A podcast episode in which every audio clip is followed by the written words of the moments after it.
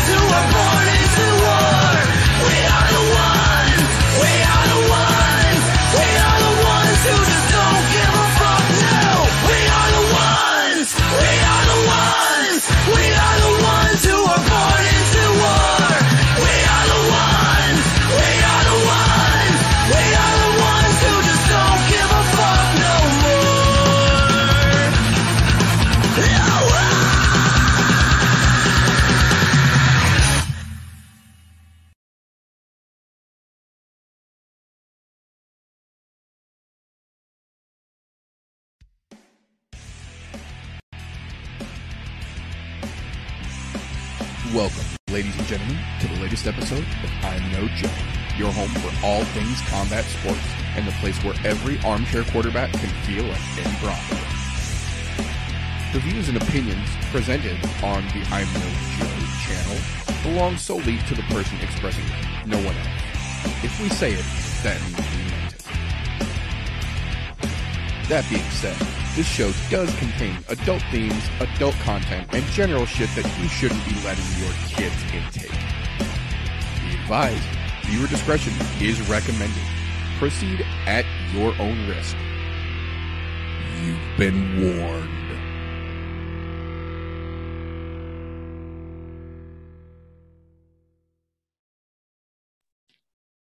Bing bong. Yo, somebody tell Joe Byron it's Thursday and I know Joe is on. Welcome, ladies and gentlemen, boys and girls, children of appropriate ages, to the latest episode of the I'm No Joe podcast, the show where every armchair quarterback can feel like Eddie Bravo. Today, as like most days, we have got a glorious panel of beautiful bastards here to break down shit talk and get into shenanigans with all the fun we have to look forward to in our final fucking card of July for the UFC. Thank the mighty MMA gods we survived. So, before we get into all that craziness and all that shenanigan, how the fuck are you gentlemen doing this fine evening? Doing pretty good. Hope you guys are doing just as good. Excited for fucking Saturday. Hell yeah. It's fucking it's Thursday. We've got a, I'll say a decent card on Saturday. I wouldn't say exciting, but I mean, well, there is some excitement to be had. Well, but you know, I got to work all fucking week, so I'm excited to have some time off and watch fights. You know? I work all week too. I don't want to hear that bullshit. I'm just saying. This- There's always a reason to be excited, you know, like when it I'm comes just to saying fight. this card leaves a little something to be desired for a paid per view. I mean, to be next honest, week, they week should be there's no paying me for the view on this card. Right. To be quite honest, but you know, it is what it is. it This is. would be like one of those like you watch four cards, get your punch card fucking stamped. Your fifth card is free this month. Like that's what they should have done. at this point, you watch the rest of them. By all means, eh, the fucking Starbucks rewards program here. Right. Have a free one on us, you know. Fuck, because this this one is. You could tell this was a, a slop together to kill International Fight Month to literally kill it. They yeah, they they literally just wanted to be like, we're done. Oh yeah, and um, I have to apologize to Rick. Um, sorry for shit hitting the fan earlier. It happens. oh, but uh, before we get into all of the fun and fuckery we have got for this weekend's card, uh, I want to take just a little bit, as we often do around here, to do just a little bit of a recap for last weekend's insanity. For those of you who somehow have managed to sleep under a rock for the last week, there was absolutely fuckery afoot from the absolute fucking jump in London. You knew from the moment that card opened and the stadium was packed and fucking rocking already, it was going to be one of those fucking nights. And boy, if it wasn't ever, holy fucking shit. Um, I will say, I know he wasn't, he's not from London, but that crowd absolutely charged Dalby up in that opening fight. And it wasn't, still isn't, that Dalby is one of those world breakers that you better keep your eye on. He's honestly a, a hot and cold mixed bag kind of fighter, but Claudio Silva came out and absolutely was sucking dick on the corner for loose change in broad daylight. And Dalby was like, Oh, it's my fucking moment, bitch. And just slapped that motherfucker around for 15 minutes. He genuinely, the combination of Dalby feeding noticeably off the crowd and Silva just glugging him fucking down just made Dalby look like an absolute fucking champion when they fucking raised his hand at the end of the fucking match. So you could tell right away London was on its shit and ready to fucking party from the opening bell. Yeah, it Um, sucked that it was at 10 o'clock in the fucking morning here in the States, but you know, what are you gonna do? um I've got to say, uh Mandy Böhm and Victoria Leonardo came out there and let it fucking hang. Those ladies were giving it for all she was fucking worth for a hard fucking 15. Uh, Leonardo was just the better of the two, in my opinion, over the whole. They both had their moments. Pretty damn good fight. Uh, much better than the fight that followed it. Um, this was kind of the uh, very similar situation to the opening fight in that Jai Herbert was absolutely getting that hometown pop, and Kyle Nelson just came out and looked like he had been sleeping for the last four hours, and someone woke him up and taped the gloves to his hands and went, "Go!" Like, he Yeah, it was fucking bad. Started. That one was fucking terrible. And that Bowman and Leonardo fight was way better than it had any fucking right being. Absolutely. Yeah, those ladies came out and were like, hold my beer, bitch.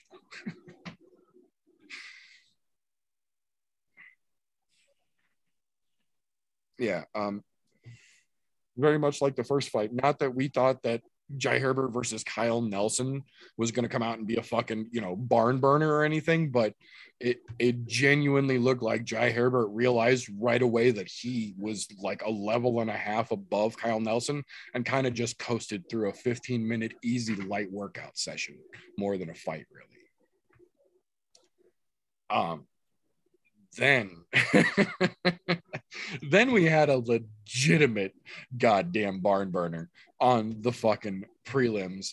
Uh Muhammad Mukai versus Charles Johnson. Now I will say this. Charles Johnson came out ready to have a fucking shield war. Like he was ready to fucking die in that ring when he came out. When that third round was done, he looked like he might have had a little bit of a change of opinion about how that whole course of events actually played out versus how he had visualized it. I say in air quotes for those of you listening.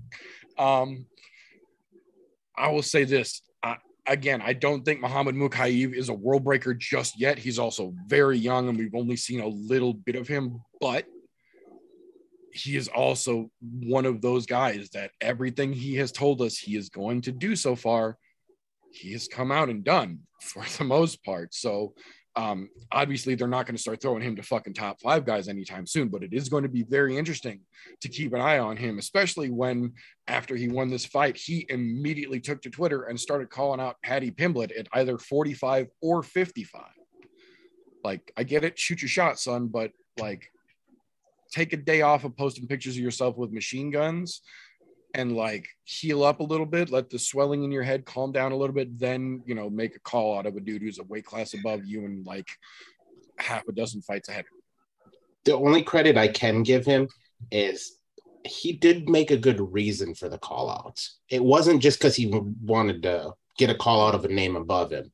Right. He had a pretty solid, legitimate reason why he wanted to. Like if you if you read the comments and the interviews that he's had about it since, There's beef, yeah. there, there's beef. Well, he has beef. Paddy's like, who the fuck is this guy? But you know, Right. I was gonna say, yeah, he's got beef, correct. I yeah. So, but I, I liked where his mindset was on it, but definitely a little bu- bit above. uh He's trying to punch above his weight class right now. Yeah, most most definitely. He's absolutely don't get me wrong, somebody to keep your eye on for sure, but slow down. um and then I mean really for all intents and purposes, the the man of the prelim card in, in my opinion. Uh fucking JSP, ladies and gentlemen. Um Mr. Finland came out and just it obviously we weren't in his corner we weren't in his locker room so we can't say definitively we don't know 100% for certain but from an outsider's point of view it sure as hell looked like uh Khani came into this fight thinking that he was getting tossed a soup can to style on and he didn't really have to put in much effort that he was going to be able to come out and just like stunt and dance and look like a million bucks. And then when he was ready just shut the lights off and cash his check and go home. JSP was like you ain't heard better ask somebody motherfucker because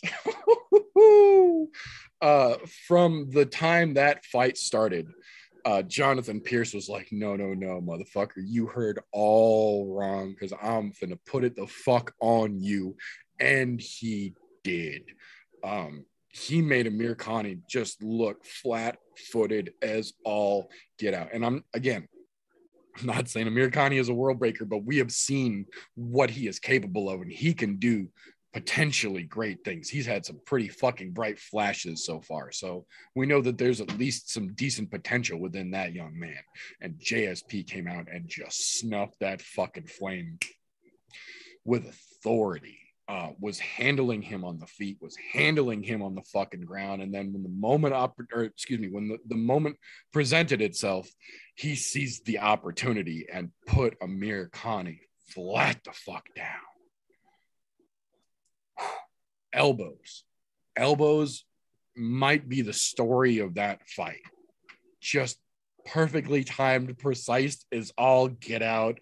Fuck you, Molly McCann, elbows.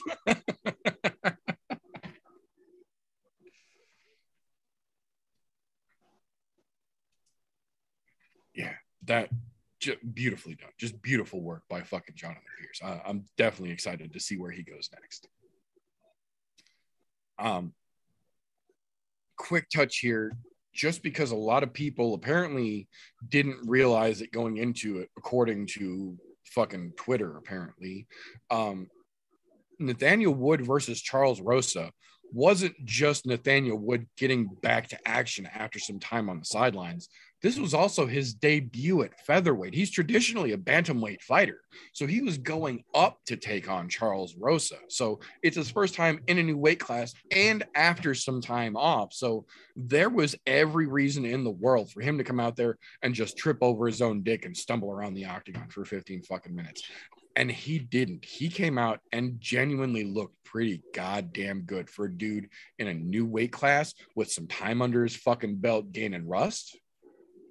Dude, he, he legitimately put on a clinic for this is how you come back and knock off ring, ring rust. Because Charles Rosa looked like absolute dog shit compared to him. And it's not that uh, for lack of trying, because you could tell Rosa's obviously been working on his striking and it's gotten better. But Nathaniel Wood literally just put it fucking on him that fight. And that's how you come back and change weight classes. Like that's I'm excited to see where he goes from there because he just beat the ever living dog piss out of Rosa that fight. He Sure did. straight fucking put a leash on him and walked that dog everywhere. honestly, if, if from what he was saying in some of the post-fight interviews, that this is closer to his actual walking around weight, and he he really didn't have to do anything but a small water cut to get down to 45 to be ready to fight. So he didn't balloon back up that much, which is why he felt so comfortable in the octagon and was able to perform so well. If that's the case, I don't think he should be allowed to go back to 35 anymore make your couple pound water cut because that looked spectacular. Yeah, it was the most impressive fight of the night to me out of the whole card. Everything else that happened on the main event, all that. But Nathaniel Wood was the most impressive I saw. Can't wait to see him fucking fight again. I think he needs to stay in the featherweight division, even though it's stacked with killers. Well, and he literally proved a point that we, we fucking harp on all the time. Fighting closer to your natural weight, not dropping 30 pounds to make fucking weight every time. Fighting at your fucking walk around weight, that shows you what's fucking possible. And I'm not saying Charles Rose is a world breaker or anything like that, that he took on a fucking great, great fighter. Charles is a mediocre at best fighter. He's a very good jujitsu practitioner, but he's not a He's great featherweight Brad Tavares. Yeah, pretty much. Style on him, you get moved up. Yeah, and, and that's key. But that also showed what can happen when you're not having to cut a fuck ton of weight, coming back after a long fucking layoff. Dude, natural weight classes. That's same thing we harp on all the time, and that literally proved it. It showed what can happen at that fucking. Oh, I'm gonna come off the street after training for fucking three months, and I'm gonna whip the fuck out of you at my own weight. I'm not gonna drop weight to go to the class that I normally would fight at. I'll just stay at your weight. Fuck it. Yeah, it was it was impressive to say the very least. Um, I I honestly hope he stays at 45 because that was that was impressive, especially considering everything factor wise went into it. Just class fucking act, man. So good on Nathaniel Wood. Um, Diakiese versus Hadzovic wasn't terrible. Um, Mason Jones versus Ludwig Klein, not terrible. Nothing really special in either one of those fights, in my opinion, though. Um, then we get to the opening of the main card.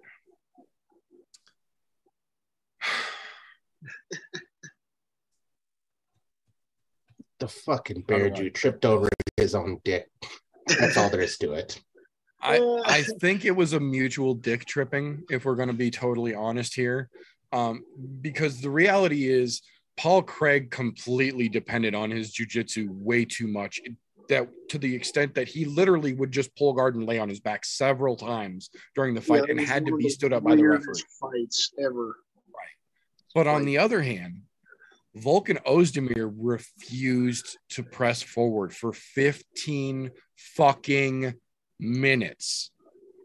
I'm not saying he had to press forward the whole time. I'm saying he never pressed forward. There were several of those moments where Paul Craig was on the ground and he could have easily just thrown his legs to the side and fucking came down with a bomb and realistically probably ended it. Ozdemir has that power and that accuracy. We've seen him drill fucking guys with that one shot and lay them the fuck out. And Craig literally spent minutes, plural, laying on his back with his hands behind his head. Yeah, that was a weird fucking fight. Yeah, it, it was awkward on both sides. I think it was a mutual dick tripping. I don't think either one of those men should be proud of anything that happened in that fight. And I get that they gave it to Ozdemir because he did, he was the more active fighter. He landed more strikes. He was at least trying more from the visibility standpoint. But yeah, no, that that fight was terrible for both of those gentlemen, in my opinion. They should both be ashamed of that shit show. Yeah. Um, and then we come to the spark that set the O2 really fucking going. Um, Molly McCann and I mean uh, Hannah Goldy. Uh, not since they quote unquote created the featherweight division for Cyborg have I seen such a can get tossed up to get fucking mallet smashed. Hannah Goldy should not have made it past the Soup Can series to begin with. I got nothing against her. I like Hannah Goldy. I think she has potential, but she's an ice cream cone shaped gal who doesn't understand how to use what she has. And it shows every time she gets in that fucking cage and they fed her to Molly at home, knowing exactly what Molly was going to do to her. Guess what? Molly spun an elbow right into her fucking head. Didn't knock her out, but when it dropped her, Molly bounced right the fuck on top of her and finished it. Surprise, surprise. Color me fucking shocked. And Look, I'll give credit to the UFC on this one and matchmaking because guess what? They talked their way into that, knowing exactly what that was going to do at that point, especially knowing what was coming up in the following fights. Dude, they had that. That fucking place was a fucking blaze after that. Just Stevie Abs- Wonder knew what was happening at that point in the night. Yeah, it, it was fucking, it was great. And to be honest, nothing against Hannah Goldy. but That shit bitch doesn't need to be fighting. She needs to be in bodybuilding competitions. Because, dude, she's got traps on traps on fucking traps.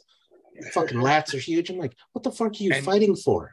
And her jujitsu is legitimate. She rolls with Jillian Robertson on a regular basis. Follow their social. She's good. She's genuinely good. But she clearly has hands made of fucking bread boxes. She she can't. She, What do I do with can't. my hands? Yeah, no, she she can't. And Molly was like, "Oh, bitch, you gonna get it," and then she gave it to her. And then just to watch Molly go and get just fucking just like she did. Second, she walks out of the cage after they announce it, straight to go have a fucking shots and off with a bottle of fucking Howlerhead. Yeah, doing, Right doing off shots with your Jake check fucking cage side and then running out with her fucking bottle of Howlerhead. Absolutely. Jumping in fucking Dave Portnoy's arms right after into Portnoy's fight. arms. Yeah. Oh my god. Even fucking after the fact, like during Paddy's fucking fight, you know, wearing the motherfucking wig, chugging down the howler heads more. Like fucking. she was going on at the whole rest of the night. It was fucking nah. I think she was the best best part of the night, like entertainment wise. She's fucking fantastic. that might have been the best fucking media that Barstool Sports has ever gotten. Just say it. Yeah, that was that was definitely the best publicity they've ever had for fucking sure. because uh the one bite slice piece of shit just isn't cutting it. Right. Um, but as fun as that one was, um, that brings us to the other side of the roller coaster. And unfortunately, as they say, the ups aren't as up if there isn't a down to compare them to. Unfortunately, we literally came from one of the peaks of our roller coasters of the evening and sent immediately back down into a very gut wrenching dip. Um, Nikita Krylov versus Alexander Gustafsson was honestly a little hard to watch. Um, despite there being a metric fuck ton of footage out there on various different social media platforms from various different people showing Gus in the training room looking like a fucking stud, looking like the old Gus, ready to come back and be the mauler again something happened when that cage door closed. And that's not the guy that we got in the octagon Saturday night. And I, am not saying that to be a smartass, and I'm not saying that to try and be funny. The same Gustafsson that we saw in the footage on social media looked like the Gustafsson that gave Jones the business back in the day, that Hall of Fame Gus. The spark was in his eye. It looked like he was genuinely gonna come back and make a fucking run at it. And when that cage door closed, that looked like Gustafsson after the second Jones fight. When it was just a thousand yard stare looking for the clock every time he got the opportunity. It it didn't I don't know. And I don't say that to try and take anything away from Nikita Krylov, who looked like a fucking stud. From the time that fucking opening bell went off, he was in fucking focus mode. And you could see he was on the polar opposite side of what Gustafsson was. He was locked the fuck in and ready to go. And Gustafsson just, I don't know, it, it literally felt like he just wasn't there at all. Yeah, he just seemed like he he didn't even clock in for the fight. Like he seemed like he was hyped coming up to the cage and all that, and then all of a sudden it was like, oh, I lost everything. And I think I'm I'm more disappointed because knowing he's been training with fucking Khamzat and Darren Till over there, and those two fucking let me kill each other bros right now. Fucking, you would have figured that that switch would have stayed turned on. I don't know how he goes back to that gym with those two fuckers in it because they're gonna they're gonna mollywop the shit out of him in that gym now. Well, the the reality of it is is is as hard as it is to say, genuinely, that was his Cowboy Cerrone moment. Yeah. He had everything lined up, whether he won or not, to come back to where he had made his fucking name. He looked like a stud coming in and the bright lights flipped on and he didn't. Yeah. A sad thing to see. Another one of the greats on the way out the fucking door. And yeah, and and like with Cerrone, that it doesn't come back. When it No. stops turning on for the bright lights, it's done. It it's done. And I I think we just saw that for Gustafsson as much as it Oh, that and you could tell his chin is completely fucking gone. yeah, he man, his chin is made of butter at this point. Because again, I love Nikita Krylov, and I will cheer that motherfucker on till he retires as well. But he wasn't putting the hardest fucking shots on No, Alex. He was putting those were clean like shots, rabbit but he wasn't putting the looked like, hardest you know. shots. It Yeah, really that- didn't look that bad. It didn't look like it was very damaging at all. It just got, like you said, Gus did not seem to be there. Well, uh, and I'll give Nikita this. His shots, they weren't hard, but where he wanted them to hit is where they were fucking hitting. Like he, he had so much precision. It was fucking great. Yeah, he was sniping for damn sure. But Yeah.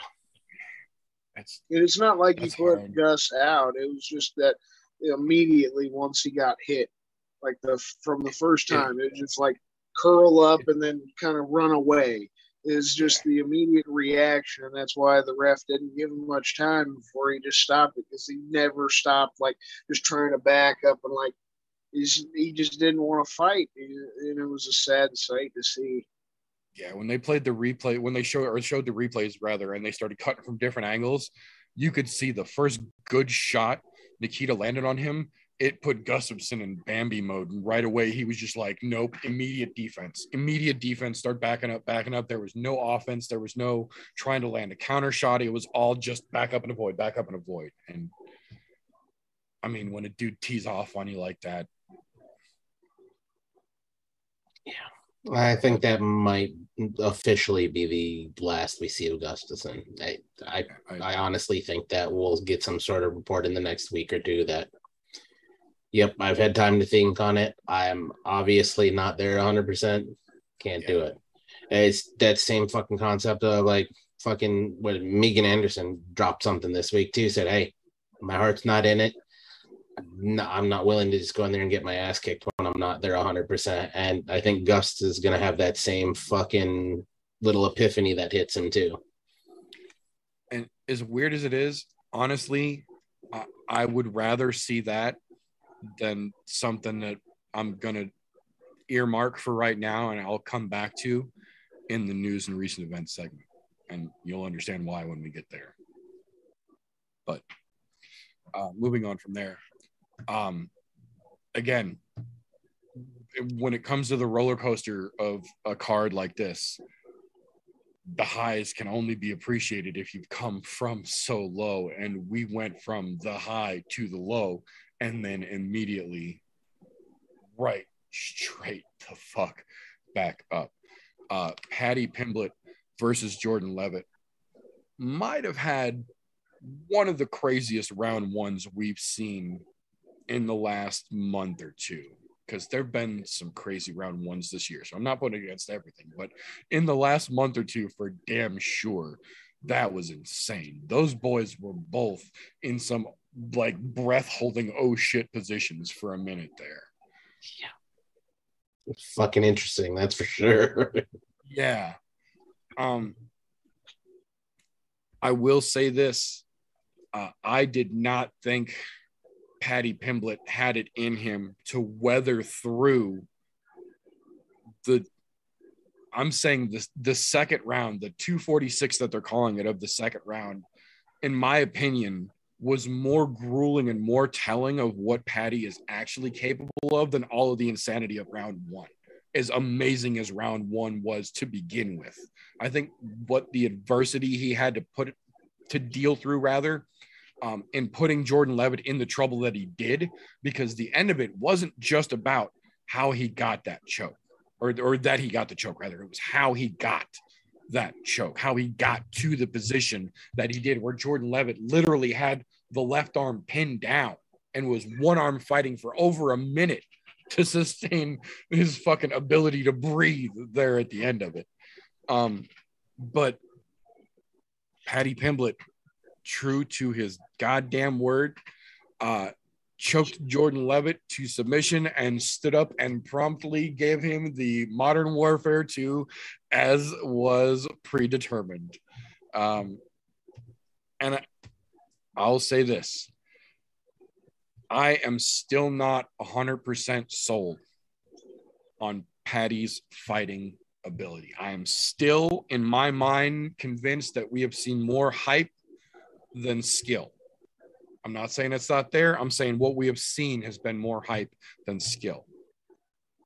But, and I mean, Sir Mix-a-Lot size, we like our big, Leavitt. right? Uh, Got it? But the fact that he said what he said in his post fight interview when that arena was on its fucking feet and he silenced 16,000 people and gave one of the most heartfelt, honest, and honestly needed interviews I have ever fucking seen in my life. And for that, I will not root against him the next time. Because there are not enough people in this world willing to say what he said, let alone in the spotlight that he said it. If you need help, reach out. Yeah, that was that was fucking. Uh, to be honest, he could have said a million things, and that place would have fucking went absolutely batshit crazy. Nope, he took the time to make sure everybody fucking knew. And to be honest, probably one of the best post fight, immediate post fight interviews we've seen in a long time. Now, was it as funny as when him and Molly were sitting there and he's plowing his face with fucking food? No, but it was the most important. And at that time, I'll say the most heartfelt one we've heard in a long, long fucking time. Probably one of the best. But Absolutely. It, it was impressed. The, the dude impressed me how he went from that highest of high to fucking toning it down, and then you seen him just fucking lose it on the way out. Like it, what he said, he fucking meant. Yeah, Yeah, I was already a huge fan of Paddy before that. And I mean, a lot of people were talking, you know, like he even said about his skill. Like, could Jordan Leavitt beat him, you know, all the way leading up to the fight? So I, I strongly believed he was going to get the finish one way or another on Jordan Leavitt. He did. I, I think he's got a lot to work on. Like, uh, I'd like to see him fight someone a little step up, maybe like Clay Guida or you know Jim Miller next, but he's got to protect the chin. He's got some things he's got to work on. He he does need to get that slow climb up, and hopefully the hype doesn't get him shot up like you know they're doing Sean O'Malley. But he definitely he went from just like a potential prospect that's working their way up that talks a big game and has this hype somewhat like Conor did. He just became one of my favorite fighters in the entire mixed martial arts fucking world. Are you sure? Speech. Are you sure that's one of your favorite fighters? I could have sworn you wanted sugar poured on you. Well, yeah. I still love Sugar Sean O'Malley, but Paddy the Baddy is now like eh, if I was to ever do a top five, neither one of those would be in my top five, like of current fighters right now. It wouldn't be in no top five. I probably wouldn't even be in the top ten. I probably wouldn't even put them in the top twenty-five. But I love them. Whatever you got to say to feel better about the situation. I'm not here to judge. No, if you wanted me to actually go through, like I know we don't have time tonight, but I could give you, you know, my top 25 list. I, I don't think either one of them would actually wind up being in it on who I think's the best fighters or my actual favorite fighters. You know, Anthony Smith, they're up. He's he's this weekend. You know, he, he's up above the both of them. I would hope so. Sean Strickland's above both of them. Paddy Paddy definitely still has some work to do clearly in the gym. But uh, I will say he he definitely did show some improvement compared to the last time we saw him out. Granted, the last time we saw him out was against a fucking Molly McCann level fucking soup can that they teed up for him to do exactly what he did last time. So uh, I'm curious to see if they continue this slow roll and give him somebody that's still on the level with him and let him earn it instead of throwing him to the wolves and let him go I'm- fucking You, the one good thing that came out of those two on this card, they may have made fucking London a permanent fucking fixture in the UFC, like uh, more often than what it is now after that, because that was fucking huge for them. yeah no they they definitely showed that if you bring the right combination molly and paddy back to london that arena will pale like pale in comparison to what it ever did before it sold the fuck out absolutely to the gills both times they've come back this year and completely blown records out so yeah it the the willingness is there now for damn sure um that, however, will bring us to the co-main event of the evening. Uh, the action man Chris Curtis stepping back in on short notice against the Joker Jack Hermansson. Um, Just want to say this before you get into it. Yeah. Fucking nailed it last week. I fucking called it. no, I, I think a lot of us, not just on the show, but in the, the MMA world as a whole, went into this weekend expecting Jack Hermansson's wrestling to really be the the big decision maker, the big determining factor. And there was a small part to play with with Jack Hermansson's wrestling, but I, I say that in all sincerity, it was a genuine small part to play in that fight. Uh, to to make a 15 minute story short, uh, body kicks, body kicks, fucking body kicks. Oh my god! Talking about baseball bats slapping a heavy bag level body kicks over and over and over and no fucking answer for him. Jack Hermansson just used it as a fucking training session to kick the fucking ribs and arms of Chris Curtis from either side, from inside, from outside, use a knee to back him up and then catch him with another fucking body kick. Oh my God. Jack was just working out eh, like he was doing one of those bullet Valentina fucking like UFC sisters fucking kick workouts. Holy shit, dude. Like, and Chris Curtis had no answer for it at all. He had a poor attitude. That's what he fucking had. he was he was super fucking salty about it because look, I I understand when a fight doesn't go the way that you think it's going to and you can't adjust your game plan to compensate for what's happening, it can absolutely get to be frustrating. I have no doubt about that. Mm-hmm. But when you're getting hit constantly for 15 minutes and you have no answer for what's happening, despite you literally chasing your opponent in a circle rather than cutting off the octagon, which the commentators mentioned several times throughout the fight, you can't blame the other dude for kicking the shit out of you keeping you at distance and not letting you get into your range, which is exactly what you're supposed to fucking do.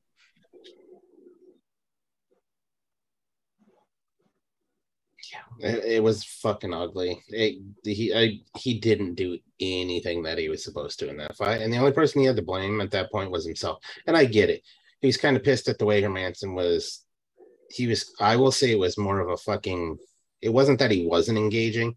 He just wasn't engaging, engaging like he expected, and that and that threw him off his game. So Right. I get it that that's frustrating, but at the same time, it's also your job to bring the fucking action. And Chris Curtis can bring the fucking action. It's called the fucking action man for a reason. Just fucking saying. You failed to do even your own fucking moniker justice in that fight. And I will give him credit after he was cooled down and all of that. He did put out a statement saying, Hey, I apologize for my actions. They were not fucking right. Hermansson's a good dude. I was just frustrated in the moment. Yeah, no, they, they took a backstage selfie after everything was calmed down and they they apparently shook hands and and talked it out and fucking like Chris Curtis was like, yo, I was an asshole earlier. Like this dude's super fucking awesome. Like it, I was Yeah. totally a dick. We're cool. It, it- that that I, I said give him credit for, but at the same time, he needs to look at himself. And like we said, four weeks for Jack Hermansson is not fucking enough. That's just it's not. It's not, man. He's serious. He's a serious fucking problem for anybody at 85. Period. Like you cannot take that motherfucker lightly. At There's all. a reason why he's been a staple in the, towards the top of that division for such a long fucking time now. Oh, yeah. no, the Joker is is legitimate as it fucking gets, man. So you you can't ever take him fucking lightly. It was nice that it. yeah, I mean, Chris Curtis pissed him off enough. He actually said, "Fuck you, pussy!" Like he gave him a double bird. Fuck you, pussy! Like, Yeah, that that was kind of funny because yeah, Jack Hermansson did blow his fucking top there at the end of the fight when Chris Curtis continued to talk shit and he was just like, "Fuck you, pussy." you saw the steam vent off a little bit. Uh, see I- a dude that's normally so fucking nice just say so, and then immediately, like a minute after, he's like, "Oh, I'm fucking sorry. I'm Yeah, sorry." and then turned around right away. It was like, I shouldn't have said that. I shouldn't have said that. I'm sorry. no, a- and good on both of them for let all the fucking frustration out in the fucking octagon. Don't let it boil over shit and your brain, fucking man. outside. Adrenaline does weird shit to your brain, especially when there's fucking spotlights and cameras on you. So Well, I, I get it. I get it. Especially that I knowing the love so other much guy is them really wants to able fucking kill you. it. Yeah, the fact that they're able to realize it in the aftermath when that adrenaline is fucking gone and then be rational humans about it again is what I love about MMA. Oh yeah. Now, unfortunately, after all that feel good story, we come to the bitch part of the evening. Um, Dude. 15 seconds is all she fucking wrote, technically speaking. Uh, I don't think it was actually more than 10 all said and done. Uh, I think there was one punch thrown, one punch fainted, and then a what looked to originally be like a thigh kick that went a little high and a little long and landed kind of almost to Chris, Cur- uh, Chris, excuse me, Curtis Blaydes' hip. Uh, and then when Tom Aspinall brought that leg back down and went to plant on it, uh, he immediately grabbed it and, and fell to the ground and was uh, subsequently then uh, doctor uh, attended to uh, when they officially stopped the fight. Um, we did get word literally just this afternoon that they still don't know exactly what the fuck happened in there, and they won't know until they uh, put him under the knife next week when he's back in London with his doctor. So uh, it, it And- was significant. Hats off to Curtis Blaydes not beating the ever living shit out of him when he fell down like that. Because he could have. He would have had every right to. He could have But- Jorge about that situation for damn sure. And but like a gentleman, he stopped immediately and looked right at the ref and went, "What the fuck, man?" like literally, you saw him in the replays. He looks at the referee and says, "What the fuck?" yeah, he, he- he did the right thing, and my hats off to him. It's shitty that two two fucking weeks in a row we've had the mm-hmm. main event stop due to fucking injury of no fault of the fighters themselves. Yeah, it, a weird two fucking weeks, man. First a fucking shoulder and then a fucking knee. What the actual fuck? yeah, it was. Like, if- was- I'm telling you, if it happens this week, I'm fucking quitting the UFC. I'm fucking done. Well, and the the thing that makes it even more of a fucking head scratcher is that not only did we end the night unfortunately on a fucking freak injury like that, but then to almost add salt to the wound, metaphorically speaking, uh, they didn't announce a fight of the night. They gave away four performance of the night bonuses and no fight of the night bonus. Ridiculous, because there was a, there was a fight in there that we could have Absolutely, a on. couple of contenders that should have gotten a fight of the night bonus. I don't care how many performances you want to fucking give. There's a couple that were legitimate contenders for fight of the night last weekend. That being said, um, obviously Molly and Paddy, and then Nikita and JSP all got performance bonuses. I have no issue. Let me be clear. I have no issue with all four of those performances getting a bonus. All four of those were worthy of a performance bonus, in my opinion. But like I always say, if you're going to make these performance bonuses have a statistic and fucking mean something, then you have to have consistency. What the fuck good does having the most fight of the night bonuses mean if you have a random card in the middle of July that doesn't get a fight of the night bonus?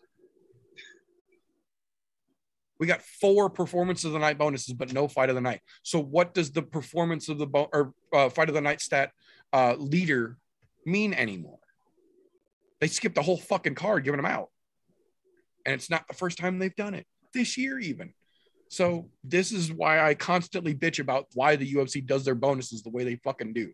If it's going to mean something, make it fucking mean something and let it mean something. If not, let's get silly every fucking weekend. Let's do nine. Let's do anybody who makes it more than the first round gets a bonus. Let's get stupid if we're going to get stupid. Otherwise, let's have some fucking consistency, please, Dana. Yes, please. For God fucking sakes, please.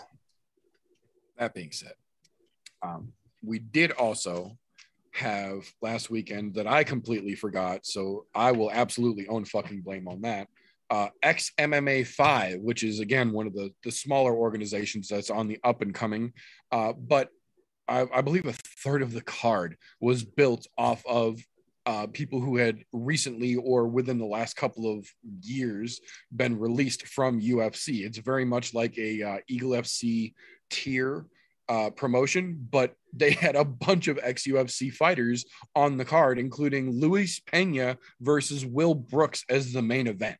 So, um, I will say it got virtually zero promotion, which I'm a little disappointed in because the entire five hour card was free on YouTube and still is, which I encourage you to go watch sometime this weekend if you have some free time. It really wasn't a bad fucking card overall for a small promotion.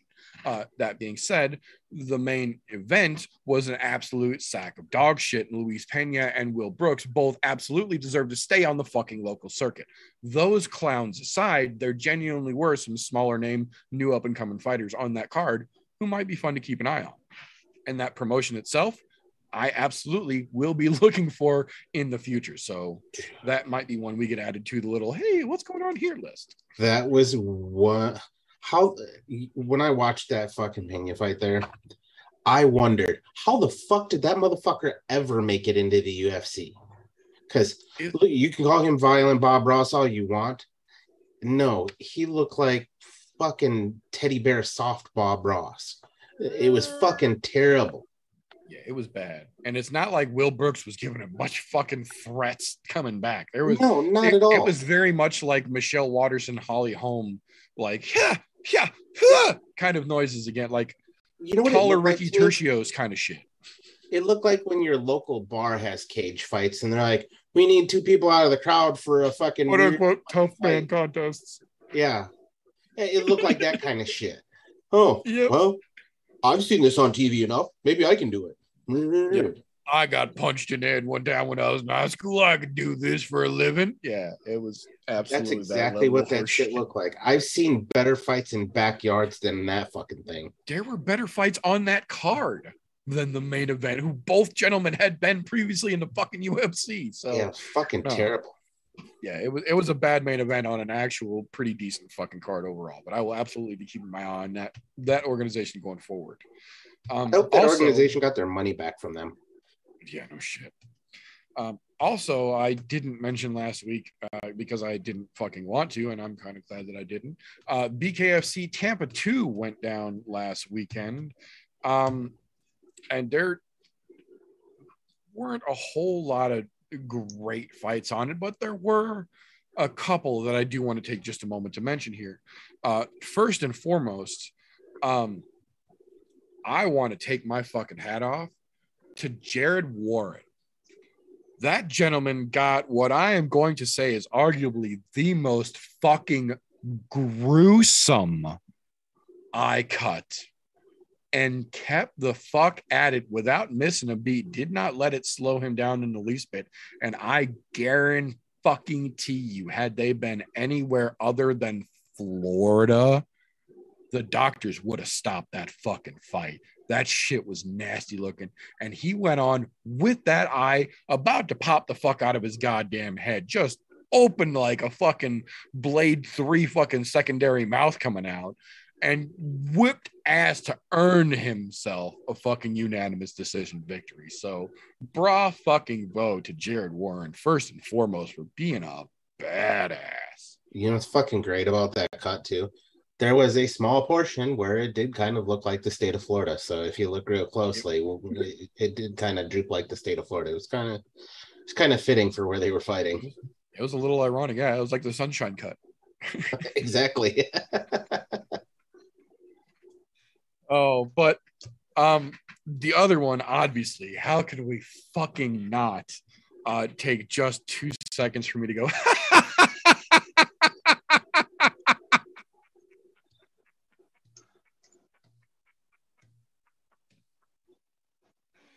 oh, okay. Sorry about that. Um, fuck you, Jared Grant. Uh, you fucking clown. Uh, Reggie Barnett has had the shit beat out of him by fucking soup cans time and time again. And he went out there and legitimately looked like a scared little bitch from the time that fucking opening bell rung out. And I will say this they did genuinely show multiple different angles from multiple different slow mos, and he absolutely did catch a whole ass Reggie Barnett finger into his fucking eyeball.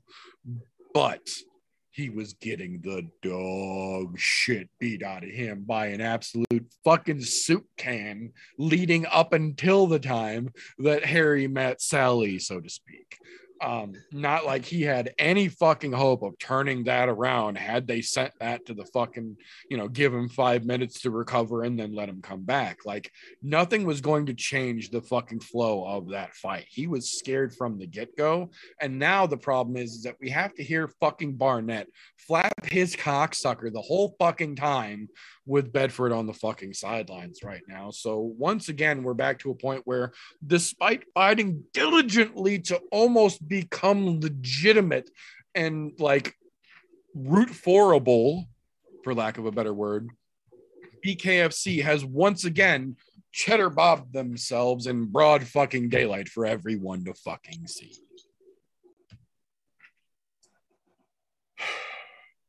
I'll say it. They're for working on doing such a good job that they were doing on working on becoming legitimate. They're slowly falling into that realm of obscurity again, to where I'm like, do I even want to watch them? Because you're bringing in well, fucking wife beaters, um, only fan accounts, and shit like that to fill cards. I'm out. I want to see legitimate fucking fighters fighting over there. I don't want to see that shit. Yeah, like I don't want to, I don't need to hear that bottom of the barrel scraping noise. Like that's where I bail. Like I'm willing to watch a lot of weird and tacky fucking fights. I love fight circus. I fucking love fight circus. I enjoy weird and tacky fights. You know what I don't enjoy? Public mismatches and people legitimately getting hurt for the entertainment and the money of others. That's not what combat sports is about, and that's not what any of us are fucking here for. So if we're gonna do fun shit, let's do fun shit, but let's not do stupid shit. Capiche? Yep, that's exactly it. That being said, um, we have got a little bit of news and recent events, kind of like last week. We've got them pretty centralized around one big card getting up, Enema, this week. Um, so I'll try and run down these as quick as I can. Um, first and foremost, we talked about this a little bit on the pre-show, but I am going to mention it here. Probably one of the only times you will hear me willingly mention the Tuesday night soup can series.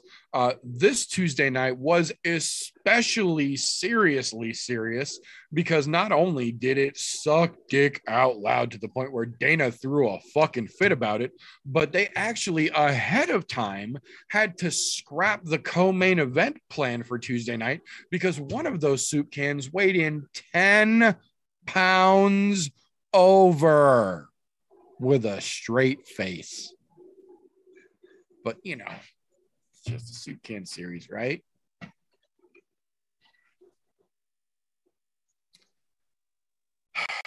Now, I will say, uh, just a quick little mention here. Uh, an organization called ACA, one of Russia's premier MMA organizations, gave a truly inspiring performance this weekend when, during one of the probably to them at least, arguably boringest fights they've ever fucking seen. Uh, the promoter walked into the fucking cage before the final round and called the rest of the event off and disqualified both gentlemen fighting, saying, What do you think? You're fucking schoolboys? This is ridiculous. You're both disqualified. Threw his hands up in the air and walked out of the fucking cage. um, absolutely fucking beautiful. Even Dana made a point to comment on it that it's the absolute right move. It's tacky as shit. It's not professional at all, but it is an admirable move to pull off when bullshit is going on. So you got two seconds there. You got your moment in the spotlight. Um, we got a report this week coming out from last week's Bellator card that went off. Just a little glimpse under the hood here with the main events salaries being released.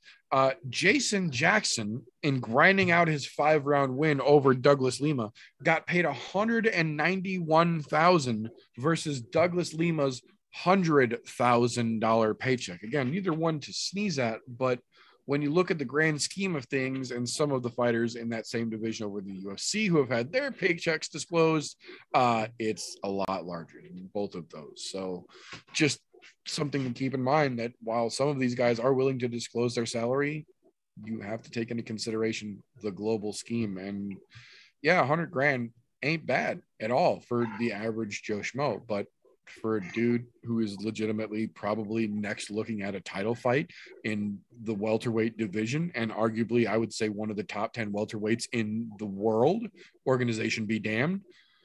$100,000 is not a very good fucking paycheck. So, Yeah, organization like him, and I get it. They they are a little low on that. However, they also allow them to have all of their own sponsors and display their sponsors. So that hundred thousand dollars probably more closer to like a quarter million or more. once yeah once the rest of the paycheck gets lumped on top of it but i'm just saying just straight off the top from the organization which is what they i say they in uh, loose quotations like to cry about most of the time straight up across the board considering how good both of those gentlemen are realistically in the world scheme Yeah, I- it's a little weird. yeah I fighter, fighter pay is not an issue only in the ufc is what i'll say No, it's an across the board issue. yeah But then again, we brought it up the other day. If we want to turn this into fucking boxing, yeah, they can make millions, but then we're gonna get some shady shit going on. yeah it's it's it's one of those things that one of these days we're to end up doing a whole bonus episode and it's to be a long one because there's lots to go off on on that topic and we all have very very good opinions on it i assure you. Um, so here's the point where the uh, bulk of the news we'll say uh, comes into play here the August 13th San Diego card basically got filled out over the course of this weekend here. Um, so first we got announced Ode Osbourne versus Tyson Nam, which is going to be a great fucking fight in San Diego. Cool, I'm with it. Then we got Gabriel Benitez getting back at it versus Charlie Altaveras. Altaveras needs to get back on the fucking horse if he's going to. Benitez is a decent enough test. Interesting fight for a fight night. Cool, I'm with it. Then we got David Onama versus Nate Landwehr. And now I'm paying attention. So I was interested in this card to begin with. Now I'm watching this fucking card very intently. Um, and then we got an interesting little side note, as if that wasn't enough. Um, I'm probably going to butcher these, but I'm going to try anyway. Uh, Yasmin Jauregui versus Yasmin Lucindo. Uh, both ladies making their debut, but both ladies coming in on undefeated streaks, making their UFC debut respectively. One on an 8 and 0 fucking run, one on a 7 and 0 run. Both of them legitimately looking very interesting and coming to spice the ladies' side of the UFC up very intently, in my opinion. So I am absolutely fucking loving what they are doing to this fucking San Diego card. And it's genuinely starting to look like something that everybody's going to want to keep an eye out on. Um, we got a, I guess it's technically kind of a pair uh, of announcements here uh, for the September 3rd Paris card in the UFC. Uh, the first one, uh, Khalid Taha taking on local French champion and also second time around UFC fighter Taylor Lapilis. Uh, Lapilis is now on his second run. The first time he went three and one and just didn't sparkle enough for the boss for whatever reason.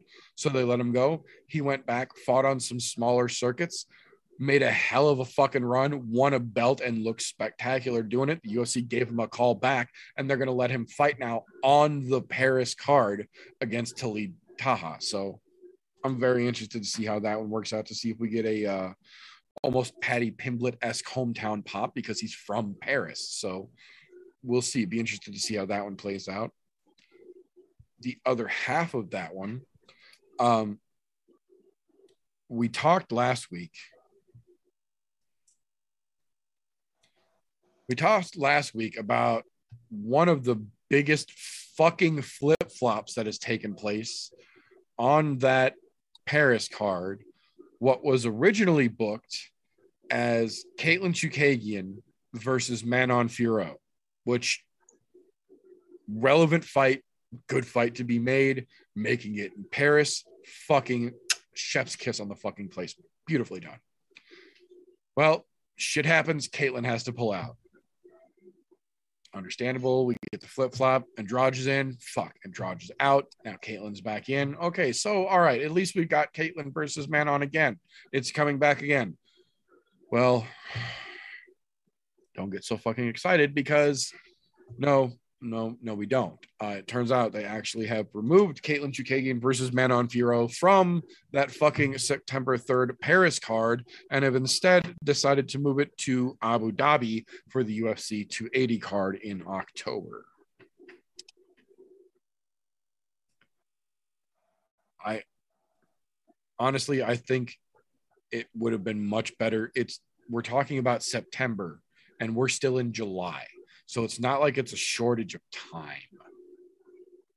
Yeah. I understand if Caitlyn might feel that Abu Dhabi would be better for the, the shine that that card is going to get as well, but I don't think it's going to get them more than what Paris would have gotten. And it's not like the Abu Dhabi card needs more fights. And Paris is going to be fucking huge for them because the UFC's first time in Paris. Yeah. So we're talking fucking massive implications. That's going to have a lot of airtime, especially locally.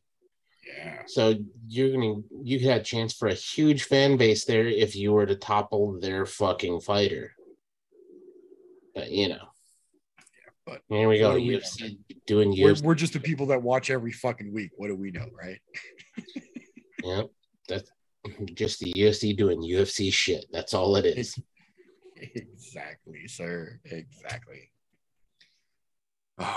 but um, running down here, um, October 15th, before they go to Abu Dhabi for 280, um, we have got a very interesting fight matching up here. Jonathan Martinez getting back in there to welcome for their debut in the bantamweight division, one Cub Swanson making the move down like so many other fellow featherweights have started to do in recent years. Um, unlike a lot of the other guys, though, I feel like this is actually a pretty fucking even fight for him to come down and make his way into the division, dip his toes, as it were, into the bantamweight pool and see if he likes the waters. Uh, I think this is actually a pretty fucking inviting fight, as it were. I think it could be pretty fucking good. Hell yeah. And Cub Swanson is one of those guys that is allergic to a boring fight. So, you know, it's going to be fucking great. Absolutely, absolutely. Um, so we got the American Boxing Commission, uh, or the excuse me, the Association of Boxing Commissions and Combat Sports, the uh, unified body, as it were, of athletic commissions for the most part, that rule making body that combat sports adheres to, uh, have officially come down with a pair of rulings this week that have both been kind of played back and forth, especially in the last couple of months per se, uh, more than anything else this year at least. Um, the first one and the big one, um, it is now no longer up to the referee's discretion in terms of recovery for an eye poke. From the time an eye poke, incidental or otherwise, is indicated now, just like a groin kick, there is an automatic and immediate five minute timer started. And at the end of that five minutes, if you cannot continue, the doctor is brought in to confirm, and then the fight is either ruled based on the amount of time that has gone forward or the basis of the, the foul, how it would be ruled out. But there is no longer a judge or a referee's discretion, rather, in terms of fouls. It has come to the point where too many things have just been overlooked or not treated the same that we now officially from the ABC have eye pokes are to be treated just like groin strikes. When it happens, timer starts, five minutes to recover. If you can't recover, that's the fight. We're not fucking playing games anymore. I like it. I'm okay.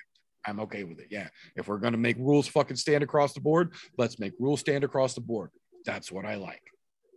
Hell yeah. Because in situations like that, we've seen time and time again where those guys, they're either they're not ready and the ref's like too fucking bad. Either you go or we're done. Get back in there. Yeah.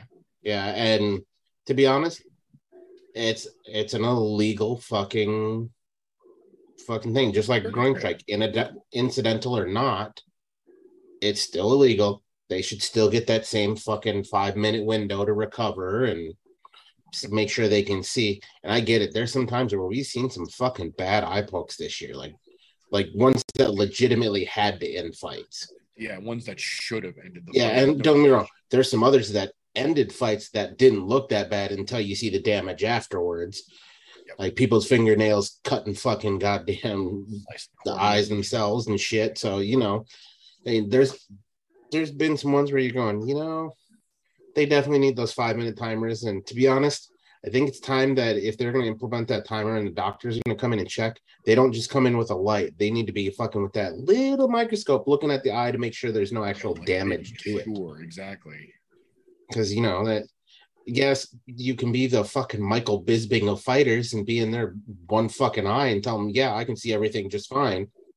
And they'll you- but you know we we don't need that. Speaking of um one-eyed fighters can we mention that uh, i will give michael bisping credit. He does have a good sense of humor. Did you guys see the little drop where he fucking moved his eye one way and he's looking at the other guy over there? Well everybody make sure you're looking at each other. You mean like this like this? Yeah. fucking great. Moves his Yeah. prosthetic eye to look the other way. Yeah. It's like, no, Biz, Bisping's got a real good fucking sense of humor about it for damn sure. "Mm, well done sir. Made me fucking laugh. But yeah five minute timer great addition. I- i'm glad they finally went to that. Now if they would go to incidental or not it's a fucking point. I would be even more with that because that would force Yeah. people to pay I- attention more. I, same I thing with agree, groin I strikes. No more incidentals. It's a fucking point Right. No, but baby steps. We we've got some uniformity on the the fucking decision making part of it, so I'm cool with that. Um, but the other half of the ruling is the part that might actually be more impactful than a lot of people will think here. Um, the ABC set down officially now part of the unified rule set. Neoprene sleeves are officially approved from the knees down, meaning you can wear a pair or a single neoprene sleeve on either or both legs or an ankle sleeve on either or both legs. But the ruling comes in that you can only wear them on your knees and ankles. You can no longer wear elbow sleeves, which we've seen more and more guys starting to wear lately. You can no longer also tape those neoprene sleeves to your legs because, as which comes with the territory, when you're wearing sleeves and you wrestle, they tend to roll and slide. And that can obviously be a little distracting and disadvantageous during a fucking fist fight. But tape, for the most part, has somewhat been the answer, but even then isn't 100%. Well, even that's not allowed to make sure the playing fields are 100% level. You can wear your neoprene, but you get to wear just that neoprene. oh i fucking love that to be quite I'm honest okay with that as well. let them do it because I mean, well, was it last week? Yeah. Fucking, how many times did he pull his fucking knee sleeves up? That shit. Half a dozen. It happened at least at the end of the first, and then a fucking god knows how many more during the fight. I'm going, fucking- Yeah. It- yeah, go ahead, wear them if you want to. I get it. Some people have legitimate problems with their knees, and uh, when you're a high level athlete, you have to do everything you can to make sure that you're able to maintain and perform properly. But it's, unfortunately, MMA is a sport of injuries, is what I will call it. It's a sport of injuries. You're going to have them. You have to learn to fight through them. Right. All fucking Santos fighting through fucking injuries you know, he's fallen off a little bit, but I mean, just saying, it- neoprene's not going to help those. Sorry, boys. Yeah. The neoprene ankle ones, though, that's going to help. That's going to be a big deal because there are legitimately a couple of states. I think there's five or six different states that don't allow you to wear any wraps of any kind other than the official tape wrap for your wrists. No fucking knees, no ankles, no nothing. So now they have to. Yep, and that's going to help fighters like Dominick Cruz, who he's always got fucking ankle wraps. There, Yes. yes, sir. The dude moves so goddamn much, it keeps him from rolling ankles. So I mean, dude, exactly. it, it's going to help some fighters, and it's going to be it's to be a good idea. I like it. right so uh, we did get one here um, uh, i think there's three of them here uh, that literally within five minutes of the show coming down got announced. There was a whole page of them. It's not actually a page, it's just a couple, but they made a page article out of it. Um, last minutes that I didn't want to write down because they're interesting unto themselves. Uh, the Paris card, September 3rd, Dustin Stoltzfus getting back in there, making his or uh, fighting against a gentleman who is making his UFC debut. Abusupiyan Magomedov, I believe is how you say his name. I probably butchered that, and I'm sorry in advance. Um, also, on wow, do, do, do, where the fuck is this going? Uh, UFC 279, uh, Jake Collier versus Chris Barnett. Interesting, interesting matchup there as well. Um, also added to UFC 279, Hakeem Dawodu versus Julian Erosa. Mean Hakeem versus Juicy J. That's an interesting fucking matchup. Um, and then what was the other one here? Uh, oh yeah, Benoit Saint Denis versus Christos Giagos for the French or for the the Paris card rather. Uh, Saint Denis being a Parisian himself, not going to make up for Manon Fiorot not being there, but definitely will help win them back a little bit of local favor. Um, tipping back real quick to last weekend, uh, we got word yesterday that Drake has officially promised to buy both Paddy Pimblett and Molly McCann a fucking Rolex, considering he made a parlay bet with both of them in it for $2 million and it fucking hit. And I believe the total payout at the end was like 3.7 million fucking dollars that he won on those two having a field day at home in London. So I very much look forward to see the stylish wristwear those two get from helping Drake hit that fucking parlay from hell. Um, that was a fucking crazy one. Um, then we've got the last one that I want to touch on real quick here because we do a lot of joking, we do a lot of uh, fucking around, but every now and again there comes something that we I genuinely do feel deserves just a moment of seriousness before we get back to some fun for the pit. Um, we talked about it two weeks ago when it happened, and, and I wasn't happy to talk about it then, but it, it needed to be talked about, so I fucking said it and we've come to the point where I'm not fucking happy to talk about it once again, but it needs to fucking be said. So I'm going to say it again. Some fucking asshole promoter has booked Bigfoot Silva in another match in two weeks against a 102 and 9 rank uh, record holding kickboxer who is likely to do exactly what the last literal 15 people in a row have done, which is knock him out in brutal fashion. Because at this point, Bigfoot fired his manager who couldn't talk him out of taking these fucking fights, despite him now having been knocked out three times in the last two fucking months scumbag promoters keep fucking booking fights because he still has a name that people will recognize. It's fucking disgusting. That's that dirty part of the fucking MMA world that I hate to say exists, but it fucking exists. Yeah, it's that's what I said. It's not something that's it's fun and it's not something that gets a lot of coverage, but it's something that's fucking happening and it needs to be talked about. And if only we will take fucking two seconds on a podcast on fucking YouTube to say something about it, so fucking be it. But somebody needs to fucking talk about it. It's not okay. And it's still fucking happening because there's always some fucking scumbag trying to make a buck off somebody who's desperate enough to do whatever it takes to get a buck. Exactly. Um, you know, generally I don't acknowledge chat when we're on the show, but that shit is funny.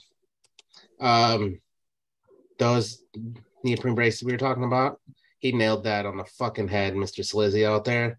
Mally should benefit from those with his brittle ass ankles too.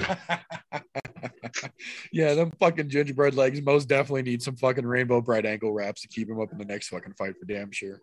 Yeah, that, uh, it's a good way to uh, to break the bullshit there, but I, I had to mention that one because that fucking Yeah, no. legitimately made me fucking laugh. Yeah, no, a- absolutely, absolutely. Hats off to that for damn sure. oh, but uh, that being said, uh, this will be the point that those of you who are watching live on YouTube will realize means that we have lost the uh, friendly atmosphere that we have come to know, and we have taken the turn, as it was, into the pit. Now, this evening, we're not quite as aggro, we're not quite as angry as we typically get because at this point, we're just happy that we've survived through the craziness that is July. So instead, we're going to have a little more relaxed version. We're going to have a little more laid back version of the pit. We're going to calm the fuck down. We're keeping it competitive. Welcome, ladies and gentlemen, to the pit. Now, this evening, we're going to start off with our champion golf team. First question, sir.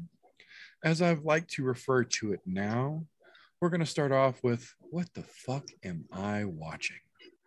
I would like to know, sir, your overhyped fight of the card. Which one will people just not stop talking about, man? And it don't make no sense.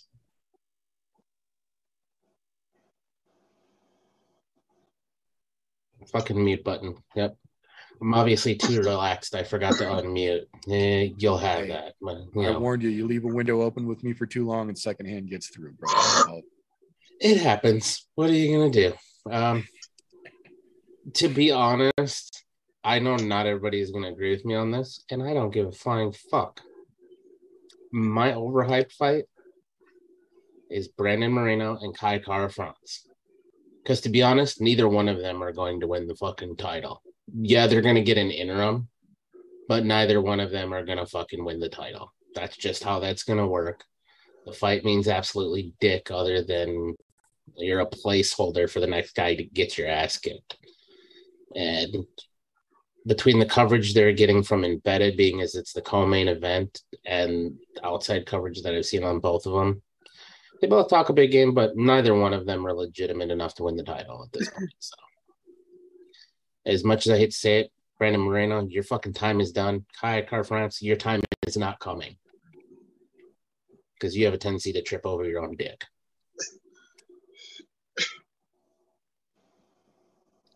I can definitely understand that. I can definitely understand that. Uh, I, I can definitely say they are getting a lot more hype than they probably would have if this wasn't in the co-main event spot for sure. And justifiably, it might not belong in the co-main event spot, to be honest. So we'll bring that back over to uh, the other side of the octagon, as it were. Here, uh, brother Christian, what do you think is the what the fuck am I watching here moment for this weekend for you? What is the one that just people can't quit yapping about and nobody knows why, man? All right, so I uh, the one thing I just want to say about Golf T's answer, I think that fight's going to be exciting.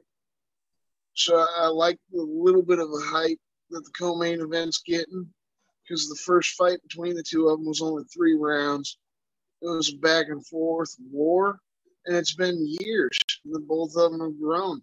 I don't. I agree. I don't necessarily think Moreno or Kai are championship material. You know, I don't think Kai is Kai. Kai is quite there. You know, but uh, the overhyped fight. We've been hearing the hype for fucking seven months, right? This is the main event. Juliana Pena versus Amanda Nunes. Fight that a lot of people thought was just a goddamn fluke.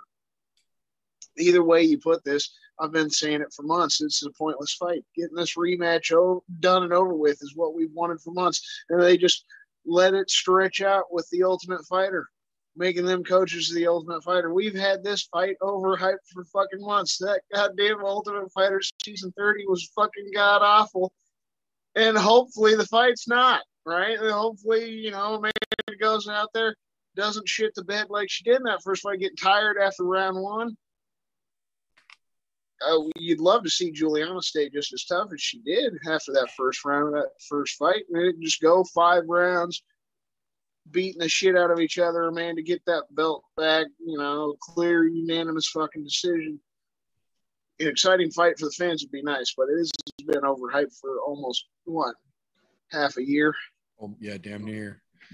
Yeah, no, I I agree. Uh, I I think both our main and co-main would have done better being on a different card, maybe with different fights around them. But uh, I definitely got to say, for me, uh, round one we are giving to Brother Slowbake. That main event is not only a fight that we don't need to be a main event, but we shouldn't have had to wait this long, and we sure as hell had shouldn't have had to drag an entire season of the Ultimate Fighter along just to get Usman's brother a fucking contract.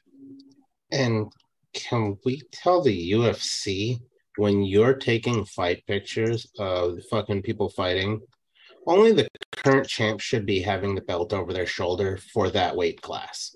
I'm just saying, I'm not saying Amanda is not a champ because she is at 145, but but not right here in the bantamweight.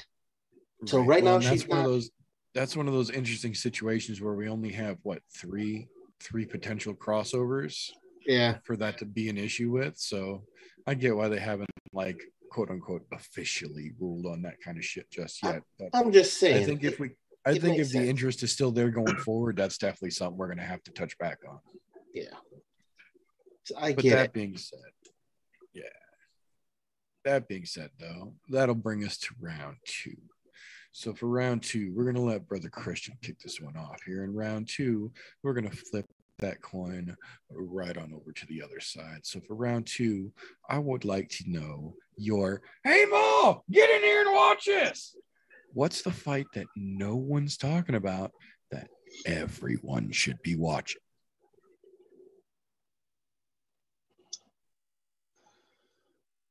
Well, you know, personally, there's one person I'm really looking forward to. It's Anthony Smith. I just want to give that out there. That's probably the single person I'm looking for, but fight, right? I feel like the most exciting, like you said, hey, Ma, get in here. You know, somebody that you may not be watching, hey, get your ass fuck in here. This is a hell of a fucking fight. Alex Perez and Alexander Pantoja. I feel like this might actually be more of an exciting fight than the co-main event.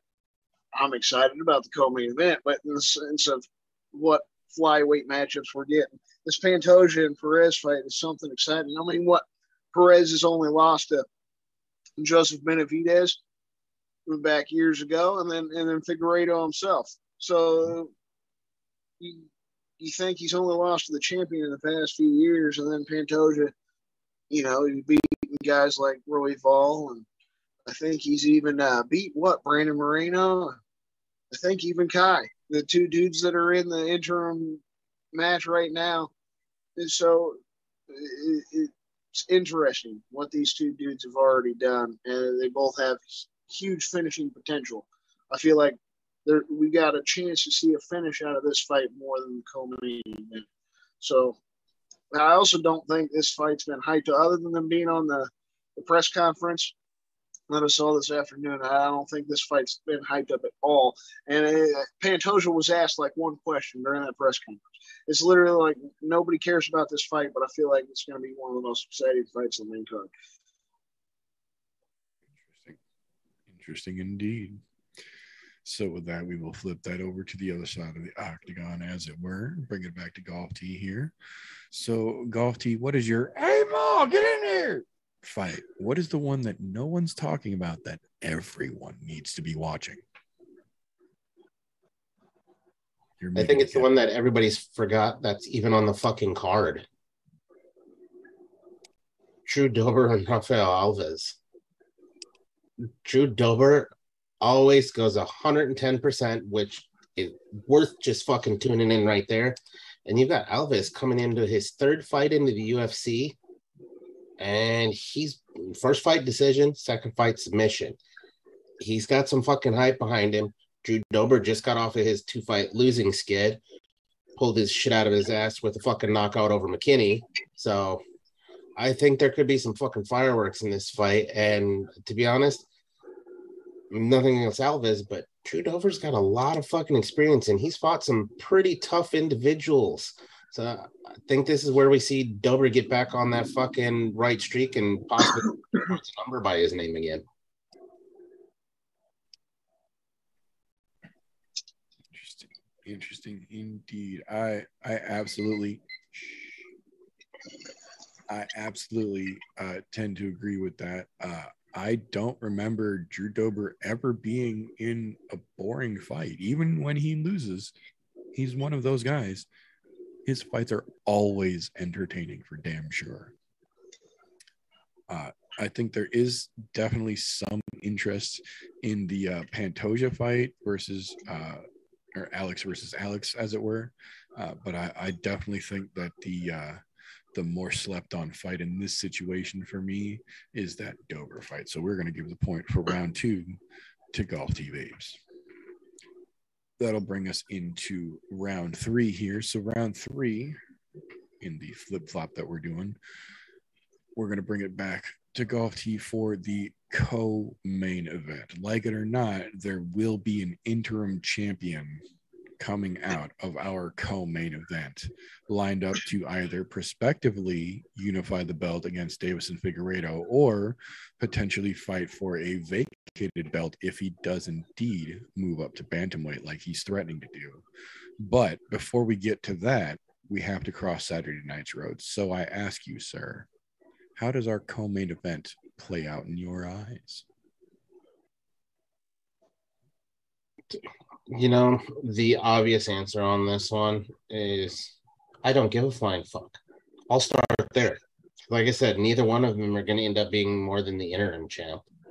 Um, but if if I have to fucking make a pick, like I said, I don't think it's the assassin baby's time anymore. I really think Kai Kara France gets it done. Do I think he's going to finish him? No. I think it's going to go to a hard fought decision. But neither one of these guys are where they need to be to beat Deiveson Figueiredo.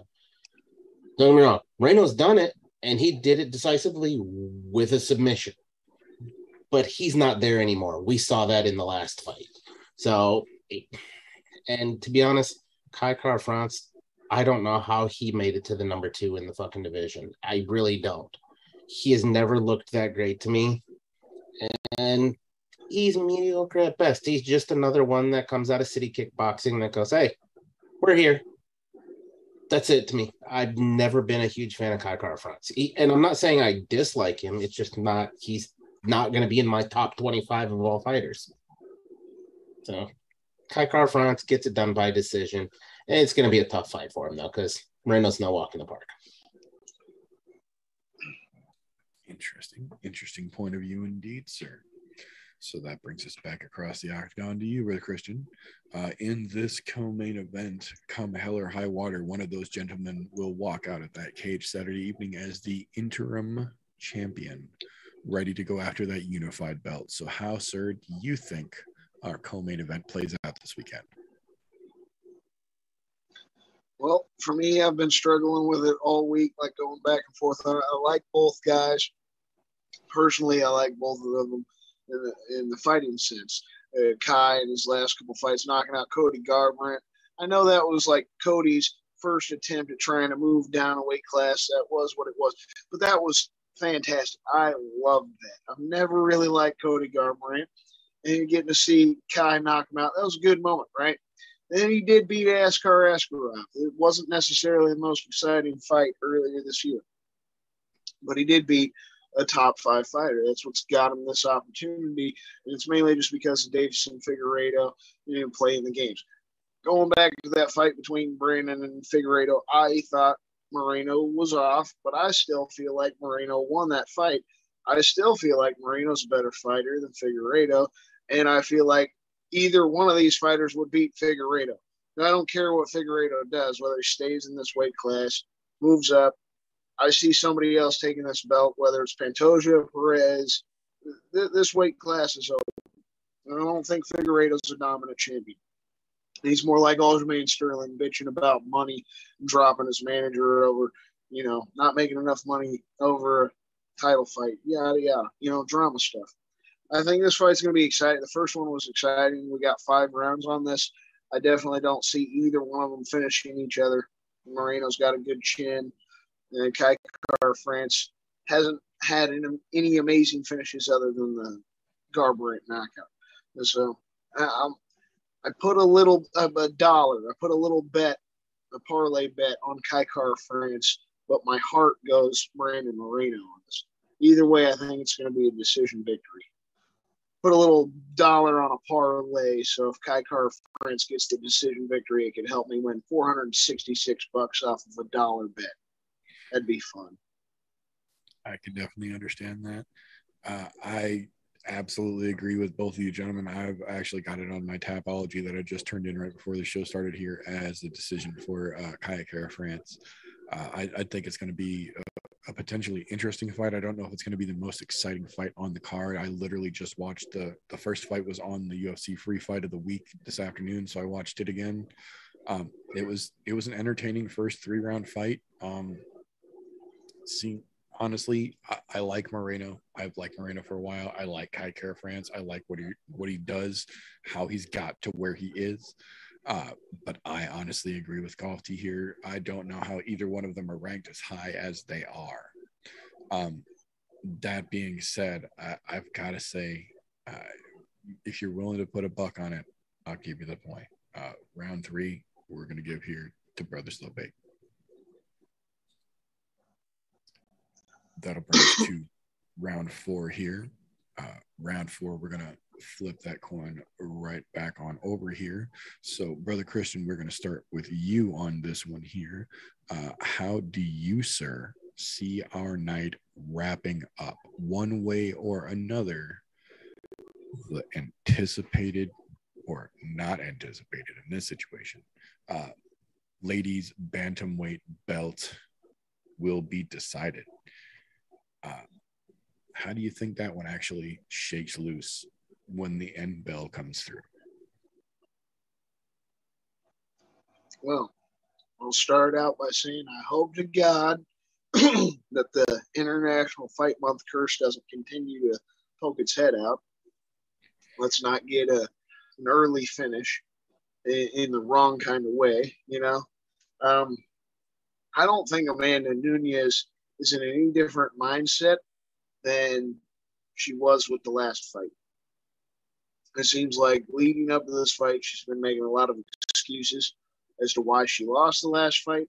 Um, during the press conference today, even kind of admitted to the fact that her and her team wound up popping in on Juliana. She said it was accident, right? You know, but like Juliana said, they, they were trying to spy on her during the Ultimate Fighter. It's just, there's not good looks she doesn't seem like she's in a killer mindset. She keeps making the statement that she's going to get her belt back, but I'm just not seeing it.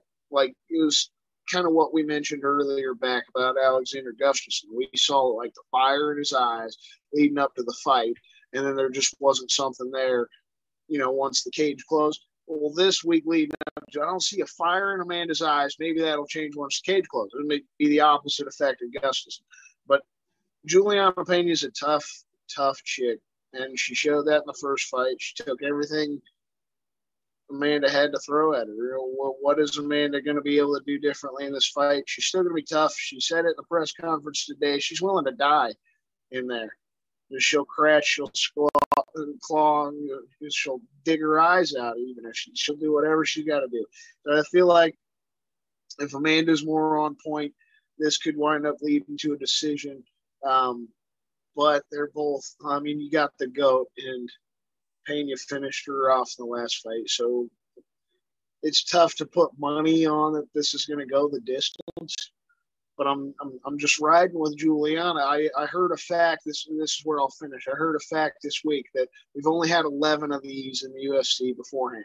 These where a champion loses their belt and then gets an automatic rematch, a chance to get their belt back. Only two times as that champion, then won their belt back. Randy Couture and then Deiveson Figueiredo at the start of this year. I'm I'm not putting my money that Amanda is going to be the third out of twelve. It's just not a good statistic. Randy Couture, you know, the hell of a legend. So is Amanda Nunes, but I'm putting my money on Pena. I think Pena is going to come out of this whether it's a finish or a decision. Interesting. Interesting indeed. So, Golf T, that brings us back over to you here. Uh, one way or the other, the bantamweight picture on the ladies' side of things becomes much more clear once Sunday morning hits us. So, when the fog clears on Dallas, Texas, Monday morning, who leaves on a jet plane with a gold belt in their carry on luggage? Well, I don't know if we're playing T-ball or not, because that seems way too fucking easy to to pick fucking Pe- Pena. What? No, you don't pick fucking Pena here, ever. Look, when a shallow person shows up because they were obviously fucking not there that night, you got not even ten percent of fucking Amanda Nunes when she lost the belt.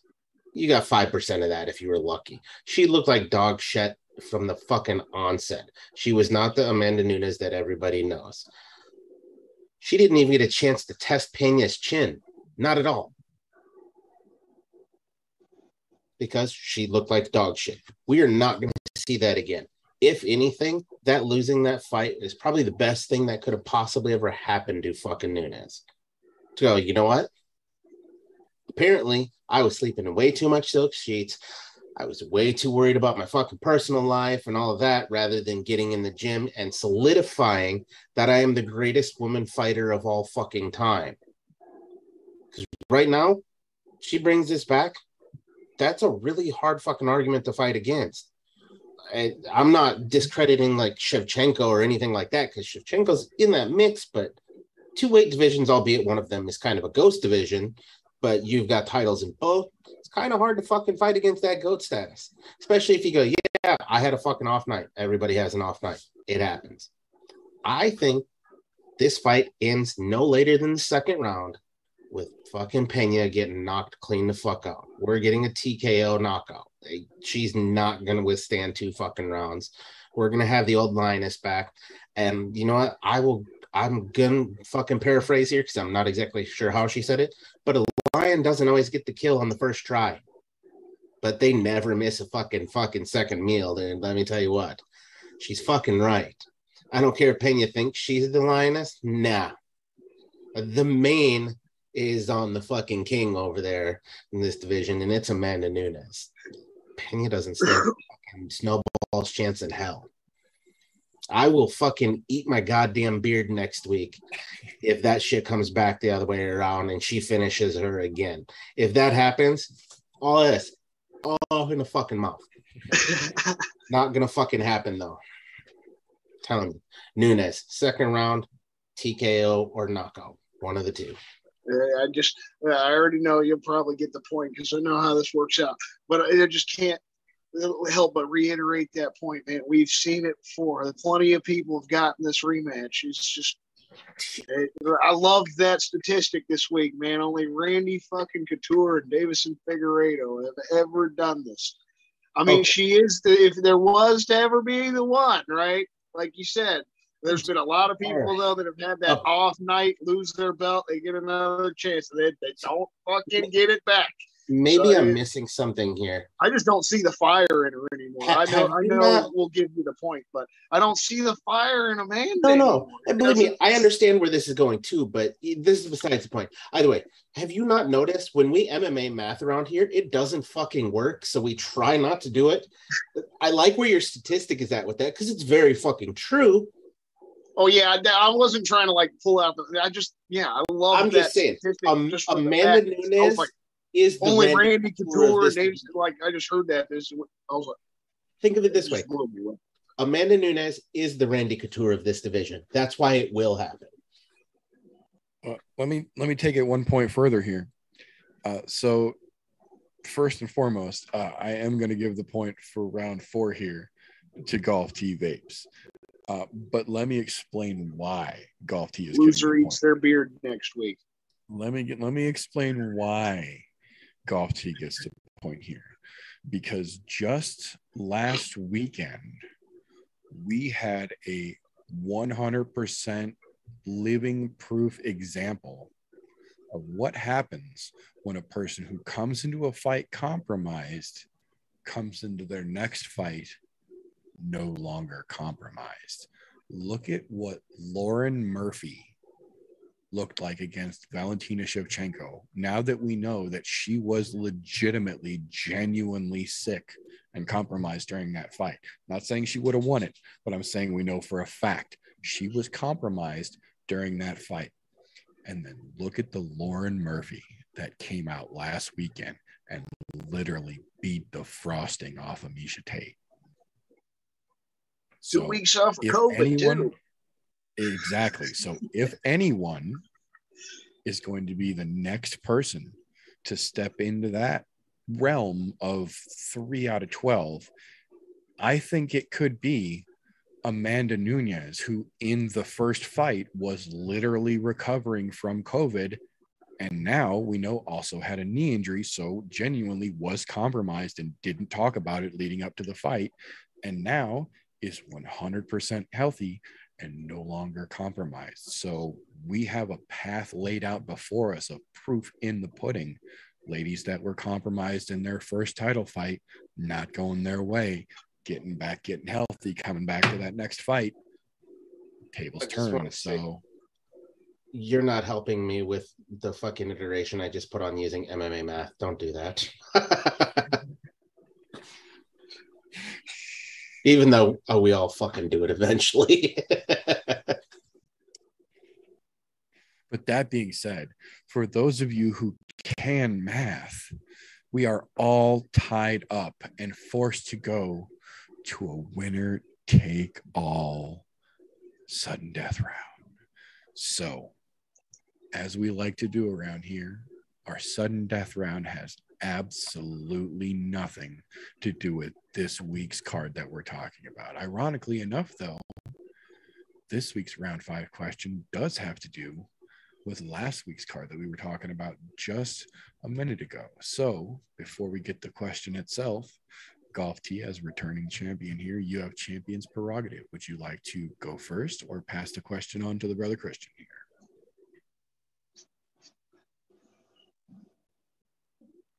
Do you know what?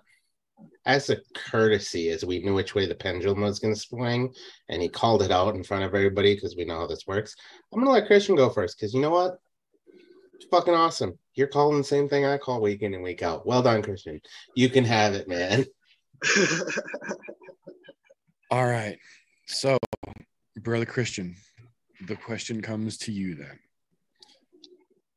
We just saw last weekend Lauren Murphy absolutely dismantle what the media, what even Valentina herself said potentially could be her next challenge.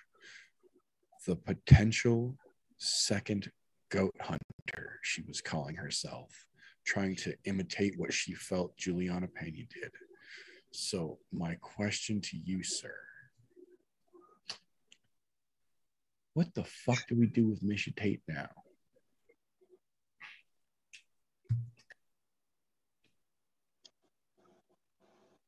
Well, I heard earlier this week that she's planning on going back to bantamweight.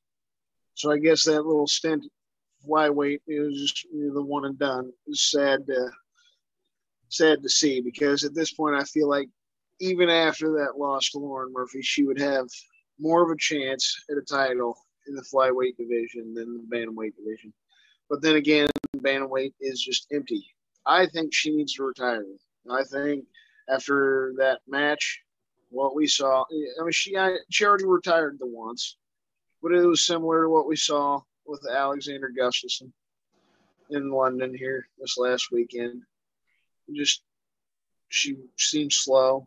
She seemed off, and she she said it was the weight cut, and that's why she plans on going back up to bantamweight. But she against Ketlin Vieira, her last fight at bantamweight, looked the same. It just looked she looked slow. She looked off. She wasn't able to do a lot. She just kind of took an ass whooping. You know, so I, I just don't know if I want to continue to see, even though you're one of my favorite fighters, one of my favorite fighters continue to get their ass whooped. It's where it was nice to see Cerrone hang up the gloves and put down the hat when he did, because You know, when you're getting your ass whooped, how can your heart be in it that much? Even if you're making a lot of money. So as a fan, I'd like to see her just go back to enjoying her life, you know, taking care of her family and things like that. Um, but what I think we're going to see, well, she's going to get another shot at bantamweight. She's going to get her ass beat again. And it's going to be a sad sight.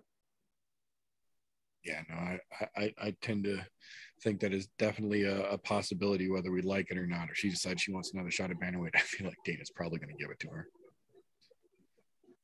So that'll bring us back across the octagon, as it were. Golf tee.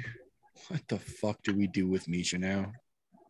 Well, to start with, let me make a little correction. That was not last weekend. It was two weekends ago where she got her ass handed to her. So we're just we're just gonna put that out there. I know we're doing this live, but you know, I just want to make sure we're getting the correct information across to people. I was looking at it through her eye. That's why it was a little fuzzy. That fucker was pretty bad, even at that baseball game Oh, she was at. um, anyhow, um, to be honest, I don't want to see her back at bantamweight. I don't want to see her fucking trying to somehow shape her way back to fucking fighting Lauren Murphy again because she's not. I'll say this: when she said she was coming back, she said it's because her heart was in it her heart is definitely not in it anymore. After those two last bad fucking losses, it's not like they were little losses. She was getting her ass fucking mollywopped and just stomped. They literally fucking stomped the mud hole in them and walked them fucking dry. She, she at this point, I don't think she has another option other than to fucking retire. To be honest, you know what I would love to see out of her? Put her in the UFCPI she could be a great fucking coach for a lot of fucking up and coming fighters. She's an absolute legend. She has a heart for fucking days, which is why she was a former fucking title holder at one point. She was getting her ass fucking stomped until she fucking choked out Holly Holm. Holly Holm was beating the brakes off of her, but she has the fucking heart. So she has the heart of a champion, but the heart is not there anymore. There's a reason. Look, as a fighter, she still has it. You can see it because she kept fucking moving forward, just one foot in front of the other during that fight. But she kept pressing the action, but the action was not going her way. She's not there. She obviously can't contend in the top fucking 10 anymore. It's at this point, it's a losing fucking, it's a losing fucking state to have her in the UFC at whole. To be honest, I'm guessing she probably, when she re-signed, probably signed a three to five fight contract. I'm guessing probably more along the lines of five. So they're probably going to have two more for her. But she's going to end up going back down. If she's smart, though, she fucking retires. Go back into retirement. Go back to being mom. You're great at that. Be an ambassador for the sport. That is something you've already earned the title. You're going to end up in the Hall of Fame one day, anyways. So fuck it. Just retire. Call it a fucking day. But if she does end up staying in, I don't think we see her in this division again. I think she goes back down. You know, it's but it's either way, it's a no-win situation for her. I I agree. I, I agree very much. Um, I will say, uh, honorable mention answer for me. Uh, no one actually said it here, and I don't know that I've heard many people talk about it, but I think it might low key be probably the smartest fucking thing she could legitimately do for her career. Fuck bantamweight. Go challenge Amanda at 45. We already know how Miesha versus everyone at 35 is going to go. She literally just did an interview yesterday and said the cut to 25 made her want to blow her brains out, which is not clever fucking wording to begin with. But clearly, she doesn't want to be cutting weight at this point. So why cut weight to 35? It's clearly still a cut to get to 35. Go to 45 while Amanda's focusing on Juliana and start rattling the cage about her 45 pound belt. There's no competition up there. She could go up and just fucking soup can T ball any of those ladies at 45 with her legitimate skills. And then Amanda has no choice but to fight her. You want a belt before you retire, sweetheart? There's I'll give that an honorable mention, but definitely not something I want to see her do. I'm not saying it's going to be pretty. I'm saying if you want gold before you retire, there's your door. that being said, though, um, I am going to give the point for round five and our winner for this particular episode of the pit to golf TV.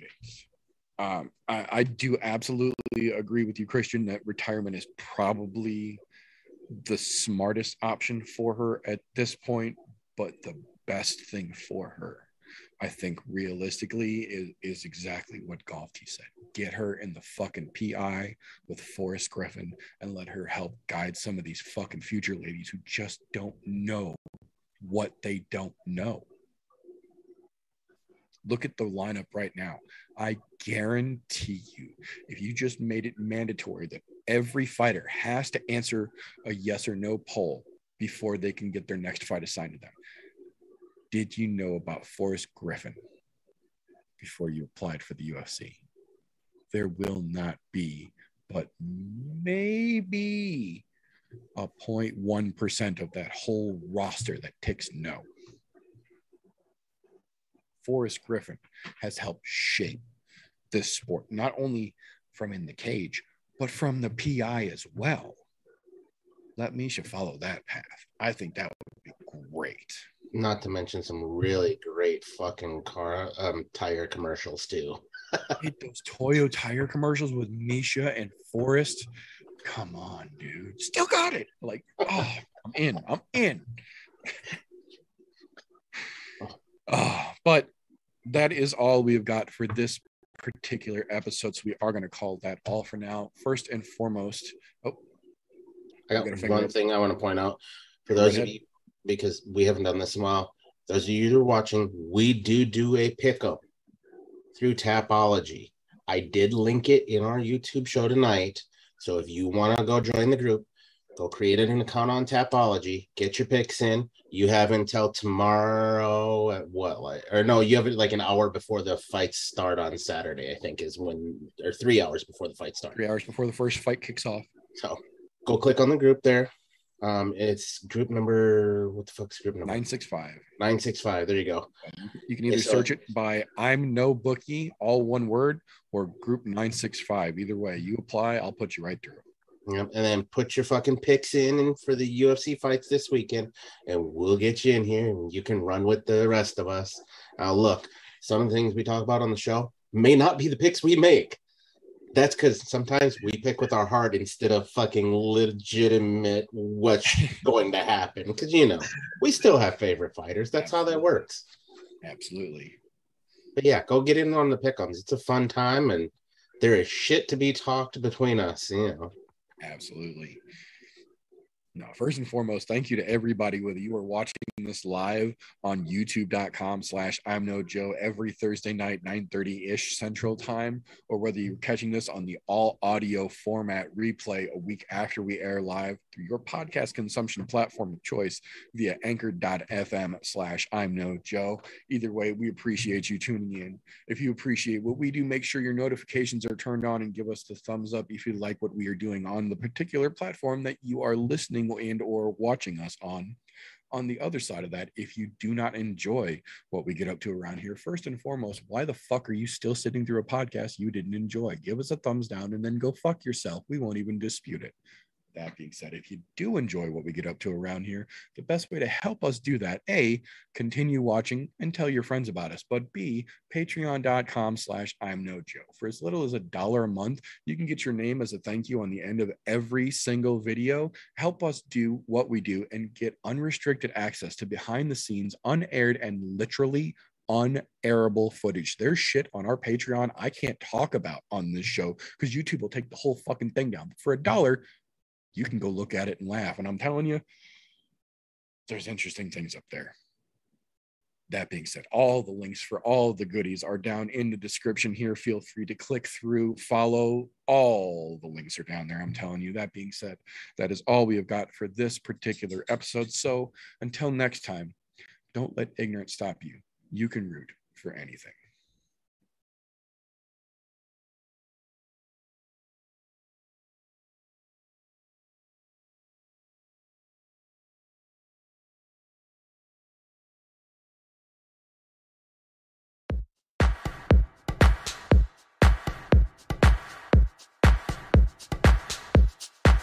Oh.